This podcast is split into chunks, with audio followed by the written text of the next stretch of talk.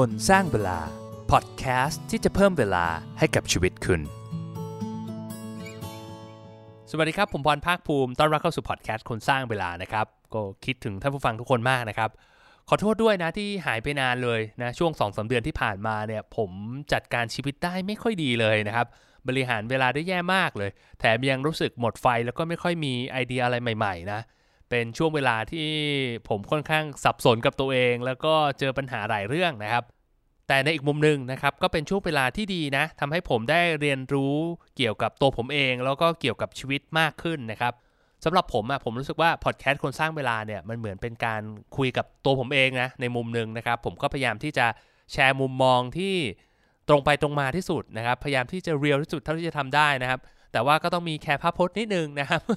พยายามที่จะเล่าให้ถึงปัญหาที่ผมเชื่อว่าหลาย ๆ คนไม่ค่อยแชร์ให้ฟังนะ หลายคนจะชอบเล่าแต่แบบเฮ้ยเรื่องดีๆเรื่องเทคนิคในการที่จะทำไงให้สำเร็จ แต่ว่าผมว่าน้อยคนที่จะแชร์เรื่องของความผิดพลาดของตัวเองให้ฟัง ผมก็รู้สึกว่าเฮ้ยถ้าผมแชร์ เนื้อหาตรงนี้เนี่ยท่านผู้ฟังน่าจะได้รับประโยชน์นะครับ แล้วก็ปัญหาที่ผมเจอเนี่ยมันเป็นปัญหาที่ผมเชื่อว่าท่านผู้ฟังทุกคนน่าจะเคยเจอนะครับ น่าจะพอรีเลทได้บ้างนะ ผมก็จะเล่าให้ฟังว่าสาเหตุของปัญหา คืออะไรนะครับ ผมแก้ปัญหามันยังไง แล้วก็ตอนสุดท้ายเนี่ย ผมจะสรุปบทเรียนให้ฟังว่าผมได้เรียนรู้อะไรมาบ้าง และท่านผู้ฟังสามารถจะเอาไอ้บทเรียนเหล่านี้ไปใช้กับชีวิตของท่านผู้ฟังได้ยังไง ก็ไปฟังกันเลยครับกับ 5 บทเรียนจากความผิดพลาดในการบริหารเวลาของผม ก่อนอื่นถ้าผู้ฟังอาจจะอยากรู้นะครับว่าเฮ้ยมันเกิดอะไรขึ้นกับคนสร้างเวลานะครับ ผมเป็นอะไรคุณบอลหายไปนานเกิดอะไรขึ้น ผมว่าถ้ามองย้อนกลับไปเนี่ยผมคิดว่าจุดเปลี่ยนสำคัญในชีวิตก็คือตอนที่ผมกลับไปเล่นเกมนะครับหลังจากเลิกเล่นไปได้ 60 วันนะคือตอนนั้นนะตั้งใจว่าจะเบรกสัก 90 วัน แต่ก็ทำไม่จบนะผมเคยเล่าไว้ในตอน episode 150 นะครับ ก็ย้อนกลับไปฟังได้นะว่าเฮ้ยทำไมผมถึงเลิกแล้วมันเกิดอะไรขึ้นตอนนั้นนะแต่ตอนนั้นรู้สึกเบื่อมากอะ่ะคือถ้าเราจำกันได้เนี่ยช่วงนั้นเนี่ยสถานการณ์โควิดมันมันแย่กว่านี้ มันทำให้ ผมเนี่ยไม่ค่อยกล้าที่จะออกไปไหน คือไม่อยากจะมีความเสี่ยงโดยไม่จำเป็นนะครับไอความบันเทิงรื่นรมในชีวิตนะที่เราเคยทำได้ ไปดูหนัง ไปสปาเล่นบาสกินข้าวกับเพื่อนเนี่ยมันมันเลยหายไปเลย มันก็รู้สึกว่าเฮ้ยชีวิตเราเบื่อเราอยากจะอยากจะทำอะไรสักอย่างให้มันสนุกสนุกก็กลับมาเล่นเกม แล้วพอมาเล่นเกมเนี่ยผมเองก็ควบคุมตัวเองไม่ค่อยได้สักเท่าไหร่นะครับก็ใช้เวลากับมันเยอะเนาะแล้วมันก็ส่งผลกระทบต่อชีวิตในด้านอื่นนะอย่างที่ผมเคยเล่าไปว่า การเล่นเกมเนี่ยมันเป็นเขาเรียกว่าการ shortcut ไอตัวโดพามีนในร่างกาย คือมันทำให้เรารู้สึกประสบความสำเร็จทำให้รู้สึกมีความสุข โดยที่แทบจะไม่ต้องทำอะไรให้มันเหนื่อยอะ่ะพอเล่นแล้วเนี่ยมันก็ทำให้เราแบบขาดแรงจูงใจในการทำงาน ขาดแรงบันดาลใจในการใช้ชีวิต และสิ่งที่ตามมาก็คือเรื่องของสภาพร่างกายแล้วก็จิตใจนะครับ ว่าแบบเฮ้ยอารมณ์ไม่ดีมูดดี้แล้วก็ที่สำคัญคือไม่ productive เลยนะ ซึ่งตอนแรกนะย้อนกลับไปตอนนั้นนะผมรู้สึกว่าเออมันก็แค่ติดเกมนี่นะผมก็พยายามที่จะสร้างวินัยให้กับตัวเอง พยายามที่จะฝืนตัวเอง เพื่อจัดการชีวิตให้มันดีขึ้นนะครับ แต่ทำแล้วมันไม่สำเร็จนะ แล้วผมก็ค้นพบว่าเฮ้ยจริง ๆ แล้วเนี่ยการติดเกมของผมเนี่ยมันเป็นการหนีปัญหาบางอย่าง ซึ่งตอนนั้นก็ยังไม่รู้ว่ามันคืออะไรนะ การหนีเนี่ยเท่าที่เข้าใจนะครับ มันก็เป็นนกลไกธรรมชาตินั่นแหละ ในการที่มนุษย์เราจะป้องกันตัวเอง นะในการบางทีเราอาจจะแบบเครียดเกินไป เราอาจจะมีเรื่องบางอย่างที่เรารู้สึกแบบไม่สบายใจนะครับ สมองเราก็จะไปเลือกสิ่งที่มันทำให้เราสบายใจ ซึ่งการหนีเนี่ยมันอาจจะทำได้หลายอย่างเนาะเกมก็เป็นหนึ่งในนั้น แต่ว่ามันอาจจะเป็นอย่างอื่น เช่น เรื่องการติดซีรีส์การติดโซเชียลแอลกอฮอล์บุหรี่หรือว่าบางทีการทำงานมากเกินไปเกินความจำเป็น มันก็อาจจะเป็นนกลไกที่เราใช้ในการหนีปัญหาบางอย่าง ซึ่งตอนนั้นเนี่ย ถ้าให้เปรียบเปยผมผมรู้สึกว่าแบบการติดเกมมันเป็นแค่เหมือนยอดภูเขาน้ำแข็งนะครับแต่ว่าไอ้ข้างล่างเนี่ยมันมีสาเหตุบางอย่างที่เฮ้ยมันคืออะไรตอนนั้นผมก็ไม่รู้นะครับก็พยายามที่จะแบบค้นหานะพยายามที่จะแบบจด journal พยายามไปฟังคลิป แล้วก็อ่านหนังสือพยายามที่จะคุยกับคนเยอะๆการคุยเนี่ยช่วยได้เยอะมากนะครับคุยกับภรรยาคุยกับเพื่อน คุยกับเทอราปิสแล้วผมก็รู้สึกว่าเฮ้ยผมเข้าใจตัวเองมากขึ้นนะครับ ปัญหาที่แท้จริงอะก็คือเรื่องการที่ผมขาดเป้าหมายในชีวิตละกัน เหมือนกับขาด purpose ขาด meaning ในการใช้ชีวิตของผมอะไม่รู้ท่านผู้ฟังเคยเป็นหรือเปล่านะครับ ที่แบบบางทีเราตื่นมาแล้วเราตั้งคำถามกับตัวเองว่าแบบเฮ้ยเราตื่นมาเพื่ออะไรวะเราทำไอสิ่งที่เราทำวันนี้ทำไปเพื่ออะไรนะครับ ผมเองเนี่ยมันอยู่ในจุดที่เจอกับคำถามเนี้ยแล้วมันวนเวียนไปมากับชีวิตหลายครั้งแล้วนะครับ คือต้องต้องบอกบริบทก่อนด้วยนะ คือที่ผ่านมาเนี่ยตั้งแต่ช่วงวัยรุ่นจนถึงปัจจุบันนะครับก็เกือบ 20 ปีนะ ก็เป็นช่วงเวลาที่ผมพยายามที่จะทำงานเพื่อที่จะแบบเฮ้ยประสบความสำเร็จ เราอยากจะให้เป็นที่รู้จักเป็นที่ยอมรับนะครับ มันเหมือนมันเป็นการตอบอีโก้ตัวเองนะมันมีความจำเป็นด้วยแหละ คือชีวิตเราลำบากนะครับ ช่วงอยู่วัยรุ่นเราสึกว่าเฮ้ยเราก็อยากจะมีเงินใช้เราก็อยากจะมีชีวิตที่สบายนะครับ แต่ปัญหามันคือว่าพอถึงจุดหนึ่งนะครับ ชีวิตเราแบบเปลี่ยนไปนะเรามีความสะดวกสบายในชีวิตมากขึ้นนะมันก็เลยรู้สึกลอสอะว่าเฮ้ยอ้าวแล้วเราจะทำมันไปต่อทำไมวะอะไรอย่างเงี้ยนะครับ ผมรู้สึกว่าแบบถึงจุดหนึ่งการที่แบบมีเงินมากขึ้น หรือว่ามีชื่อเสียงมากขึ้นเนี่ยมันไม่ได้ตอบโจทย์ชีวิตเราเท่าไหร่นะครับสำหรับบางคนอาจจะไม่ใช่นะสำหรับผมเนี่ยผมค้นพบว่าแบบเออมันไม่ได้ตอบโจทย์ชีวิตอะแล้วพอเรารู้สึก lost เนี่ยเราก็พยายามที่จะ หาคำตอบใหม่ๆ หา meaning ใหม่ๆ ให้กับชีวิต ที่เล่ามาถึงตรงนี้นะครับ ไม่ได้บอกว่าเฮ้ยชีวิตผมสบายแล้วไม่ต้องทำอะไรแล้วนะ คือมันยังก็ยังมี port ที่ต้องรับผิดชอบนะครับมีครอบครัวที่ต้องดูแลนะแต่ว่าผมอยากจะบอกว่าสำหรับคนที่รู้สึกว่าเฮ้ยชีวิตตอนนี้มันยังไม่สบายอะ่ะมันยังมีความจำเป็นมันมีภาระหน้าที่อะไรเยอะแยะไปหมดนะครับ ผมอยากจะบอกเลยว่าคุณอะโชคดีแล้วเพราะว่าสิ่งเหล่านี้มันเป็นไฟชั้นดีเลยนะ ที่จะเป็นแบบแรงกระตุ้นเป็นแรง บันดาลใจให้เราพัฒนาตัวเองนะครับ ให้เราทำอะไรให้มันเต็มที่นะคือคนที่เขาประสบความสำเร็จได้เนี่ยก็เคยลำบากมาก่อนทั้งนั้นแหละนะครับ มันแค่ว่าเราสามารถเปลี่ยนไอ้ข้อจำกัด หรือความจำเป็นตรงนี้ให้เป็นข้อได้เปรียบได้หรือเปล่านะแต่สำหรับผมนะครับพอรู้ชัดแล้วว่าให้ปัญหามันคืออะไร มันก็รู้สึกดีขึ้นนะรู้สึกให้มันพอจะรู้แล้วว่าสิ่งที่เราต้องจัดการต้องแก้ไขคืออะไรนะครับ ซึ่งปัญหาตรงนี้เนี่ย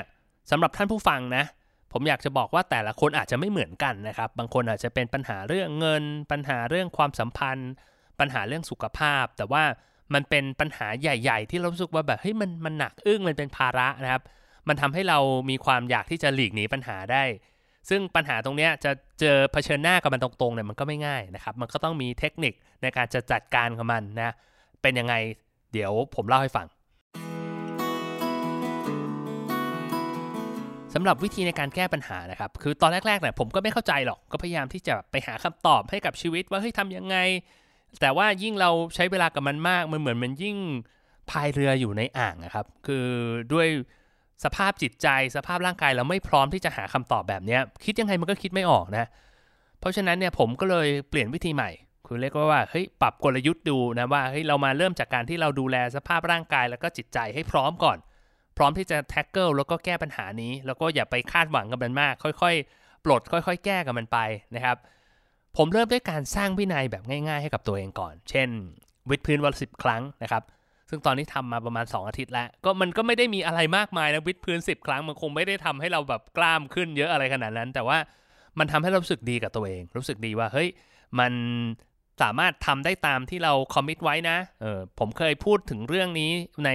เกี่ยวกับเรื่องการ tiny habits หรือว่าแบบนิสัยเล็ก ๆ ที่สร้างความเปลี่ยนแปลงให้กับยิ่งใหญ่ให้กับชีวิตเรานะครับ ซึ่งอันนี้มันเป็นอะไรก็ได้นะ เราบอกเฮ้ยเราอยากจะ frost run ทุกวัน เราอยากจะออกไปวิ่งทุกวันวันละ 1 กิโล หรืออะไรก็ได้ที่แบบเราสามารถคอมมิตกับตัวเอง และสามารถทำให้มันสำเร็จได้ให้มันรู้สึกดี พอเราเริ่มเหมือนกับเขาเรียกว่ามีโมเมนตัมและเริ่มเริ่มสามารถคุมชีวิตของเราได้มากขึ้นนะ ผมเองก็ต้องไปดูว่าเราจะปรับอะไรให้กับชีวิตบ้างนะครับผมคิดว่าสำคัญสุดเลยสำหรับผมคือเรื่องของการนอน ซึ่งอันเนี้ยถ้าใครเคยฟังพอดแคสต์ผมนะครับ หรือว่าฟังที่ผมแชร์ในกลุ่มคนสร้างเวลาเนี่ย ซึ่งผม challenge ของผมที่ผมทำตลอดเนี่ย 30 day challenge นะก็คือเรื่องการนอนนะครับ ผมมีปัญหาเรื่องการนอนมาก ๆ ชอบแบบทำอะไรไร้สาระตอนนอน แล้วก็แบบนอนดึกมาก ๆ นะครับ ช่วงที่รู้สึกแย่ ๆ เนี่ย นอนตีสามตีสี่ก็มีนะ แล้วพอเราง่วงเนี่ย มันเกิดเป็นวงจรอุบาทว์ครับ เพราะว่าเราก็แบบทำงานไม่ไหวนะ บางทีก็ต้องทานกาแฟ นอนกลางวันอะไรเงี้ย กลายเป็นว่าตกดึกก็นอนไม่หลับอีก เออ มันมันวนไปวนมาแบบนี้นะครับ ก็เริ่มจากการที่ผม track เวลานอนนะครับว่า เฮ้ยอาทิตย์นี้เรานอนเฉลี่ยกี่โมงนะครับ แล้วก็พยายามทำให้มันดีขึ้นทีละเล็กน้อยสมมติอาทิตย์นี้เฉลี่ยตีสองอะก็เพิ่มเป็นตีหนึ่งครึ่ง ลดมาตีหนึ่ง เที่ยงคืนครึ่งอะไรเงี้ย คือเหมือนเป็นเป้าหมาย คือมีตัวเลขให้ชัดเจนนะครับ แล้วก็พยายามตั้งเป้าหมายให้คิดว่าเฮ้ยเราให้ดีขึ้นกว่าอาทิตย์ที่แล้วนิดหน่อยก็พอแล้วนะครับ มันก็จะได้มีกำลังใจในการทำงานในการที่จะพัฒนาตัวเอง แล้วก็อีกอย่างหนึ่งที่ผมคิดว่าช่วยได้เยอะนะครับ คือก่อนหน้านี้ผมมีความรู้สึกว่าเฮ้ยการเล่นเกมมันเป็นสิ่งที่ไม่ดีอะเออแต่ผมไม่ได้เข้าใจมันว่าเฮ้ยจริง ๆ แล้วมันเข้ามาตอบโจทย์ให้กับชีวิตนะ มันทำให้ชีวิตเราสนุกขึ้น มันทำให้ชีวิตเราไม่เครียด การที่เราจะเลิกมันไปเลยโดยที่ไม่หากิจกรรมอื่นๆ มาทดแทนมันก็จะทำได้ยากนะครับก็ลองเปลี่ยนลองผมเองก็ลองหาดูว่าเฮ้ยมันจะมีกิจกรรมอะไรไหมที่เราทำแล้วรู้สึกว่าไม่มันเติมพลังให้กับชีวิตเราแล้วเราชอบ เช่นแบบอ่านหนังสือ คือตอนแรกมันก็ไม่ค่อยสนุกเลยนะแต่อ่านไปเรื่อยๆ ก็รู้สึกเออมันก็สนุกดีนะครับหรือว่าเรื่องการนั่งสมาธิ ซึ่งจริง ๆ ผมทำเป็นประจำอยู่แล้วนะ ช่วงที่มีปัญหาก็ยังทำต่อเนื่องแต่แบบอาจจะลดลงมาจากวันละ 15 นาทีเหลือวันละ 5 นาทีนะครับ ก็พยายามที่จะแบบฝืนตัวเองมากขึ้นทำให้บ่อยขึ้นนะครับ แล้วก็อันที่ช่วยได้มากเลยคือการขอความช่วยเหลือจากคนอื่น คือที่ผ่านมาเนี่ยด้วยชีวิตผมเนี่ยผมเป็นคนที่รู้สึกแบบมีความมั่นใจในตัวเอง ผมรู้สึกว่าเฮ้ยอยากจะจัดการปัญหาชีวิตทุกอย่างด้วยตัวเองนะครับ แล้วก็ไม่ค่อยได้ขอความช่วยเหลือจากใคร แต่พอครั้งนี้ผมรู้สึกว่าเฮ้ยจริง ๆ แล้ว การได้รับความช่วยเหลือจากคนอื่น มันก็เป็นสิ่งที่ดีนะ และเป็นเป็นสิ่งที่จำเป็นด้วย ในการที่เราจะทำอะไรให้มันแบบต่อเนื่องแล้วก็สม่ำเสมอนะครับ ผมก็เริ่มจากการที่ไปท้าพนันเพื่อนนะครับ ว่าแบบเฮ้ยเนี่ยสิ้นปีแล้วเนี่ย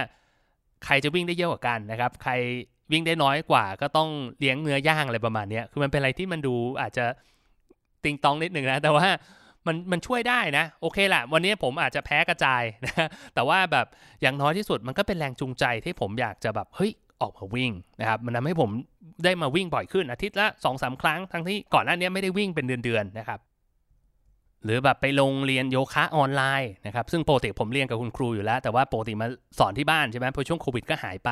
แล้วก็เลยเอ้ยพอเรียนออนไลน์มันก็เหมือนมันก็มีแรงกระตุ้นว่าเฮ้ยเราต้องตื่นเช้ามาเรียนนะมันก็ทำให้แบบตารางชีวิตมันมันดีมากขึ้น พอเรามีคอมมิชเมนต์มันก็ทำให้เราทำอะไรได้ได้ง่ายขึ้นนะครับส่วนคำตอบของ คำถามว่าเฮ้ยเราเกิดมาเพื่ออะไรอะไรมันคือเป้าหมายในชีวิตของผมนะครับ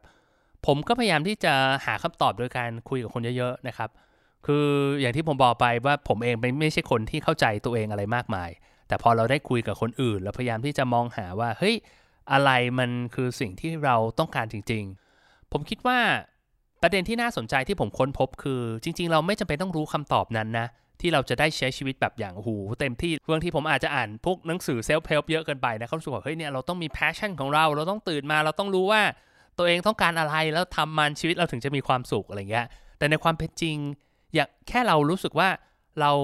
ตื่นมาแล้วอยากจะใช้ชีวิตแต่ละวันให้มันเต็มที่ให้มันคุ้มค่า ผมว่าแค่นี้ก็พอแล้วนะ ส่วนคำตอบนั้นเนี่ยถ้าเราทำมันไปเรื่อยๆเนี่ย ผมคิดว่ามันก็จะชัดเจนขึ้นมาเอง แล้วถ้าจะให้ผมสรุปว่าบทเรียนที่ผมได้รับคืออะไรบ้างนะ ผมคิดว่ามันน่าจะประมาณ 5 ข้อนะครับ ผมคิดว่าอันเนี้ยมันน่าจะท่านผู้ฟังน่าจะไปใช้กับชีวิตของตัวเองได้นะครับ ข้อแรกผมคิดว่าเป็นข้อที่สำคัญที่สุดเลยนะ ผมรู้สึกว่ามันโอเคที่เราจะผิดพลาด เพราะว่าบางครั้งเนี่ยความผิดพลาดมันให้บทเรียนอะไรที่มันมีคุณค่ากับเรานะครับ คือผมเองเวลาที่แบบไม่ค่อย productive เวลาที่บริหารเวลาได้ไม่ค่อยดีอะที่ผ่านมารู้สึกแบบรู้สึกแย่กับตัวเองนะครับ แต่ว่าถ้าปรับมุมมองสมัยว่าเฮ้ยไอ้พวกนั้นมันก็เป็นแค่ความผิดพลาดครั้งหนึ่งแหละ ที่มันกำลังบอกอะไรเราบางอย่าง เราบอกว่าเฮ้ยเราเราทำงานเยอะเกินไปหรือเปล่าเฮ้ยเราไม่ได้เอนจอยกับงานที่เราทำหรือเปล่า หรือว่ามันเป็นสัญญาณของความเหนื่อยล้าทางร่างกายและจิตใจของเรา ให้เรากำลังบอกให้เราว่าเฮ้ยไม่ต้องรีบมากเดินให้ช้าลงสักหน่อยนะครับ คือสุดท้ายแล้วเนี่ยผมคิดว่าอย่าไปรู้สึกแย่กับความผิดพลาดของตัวเองนะครับ ผมคิดว่าให้ให้มองว่ามันเป็นสัญญาณหรือว่ามันเป็น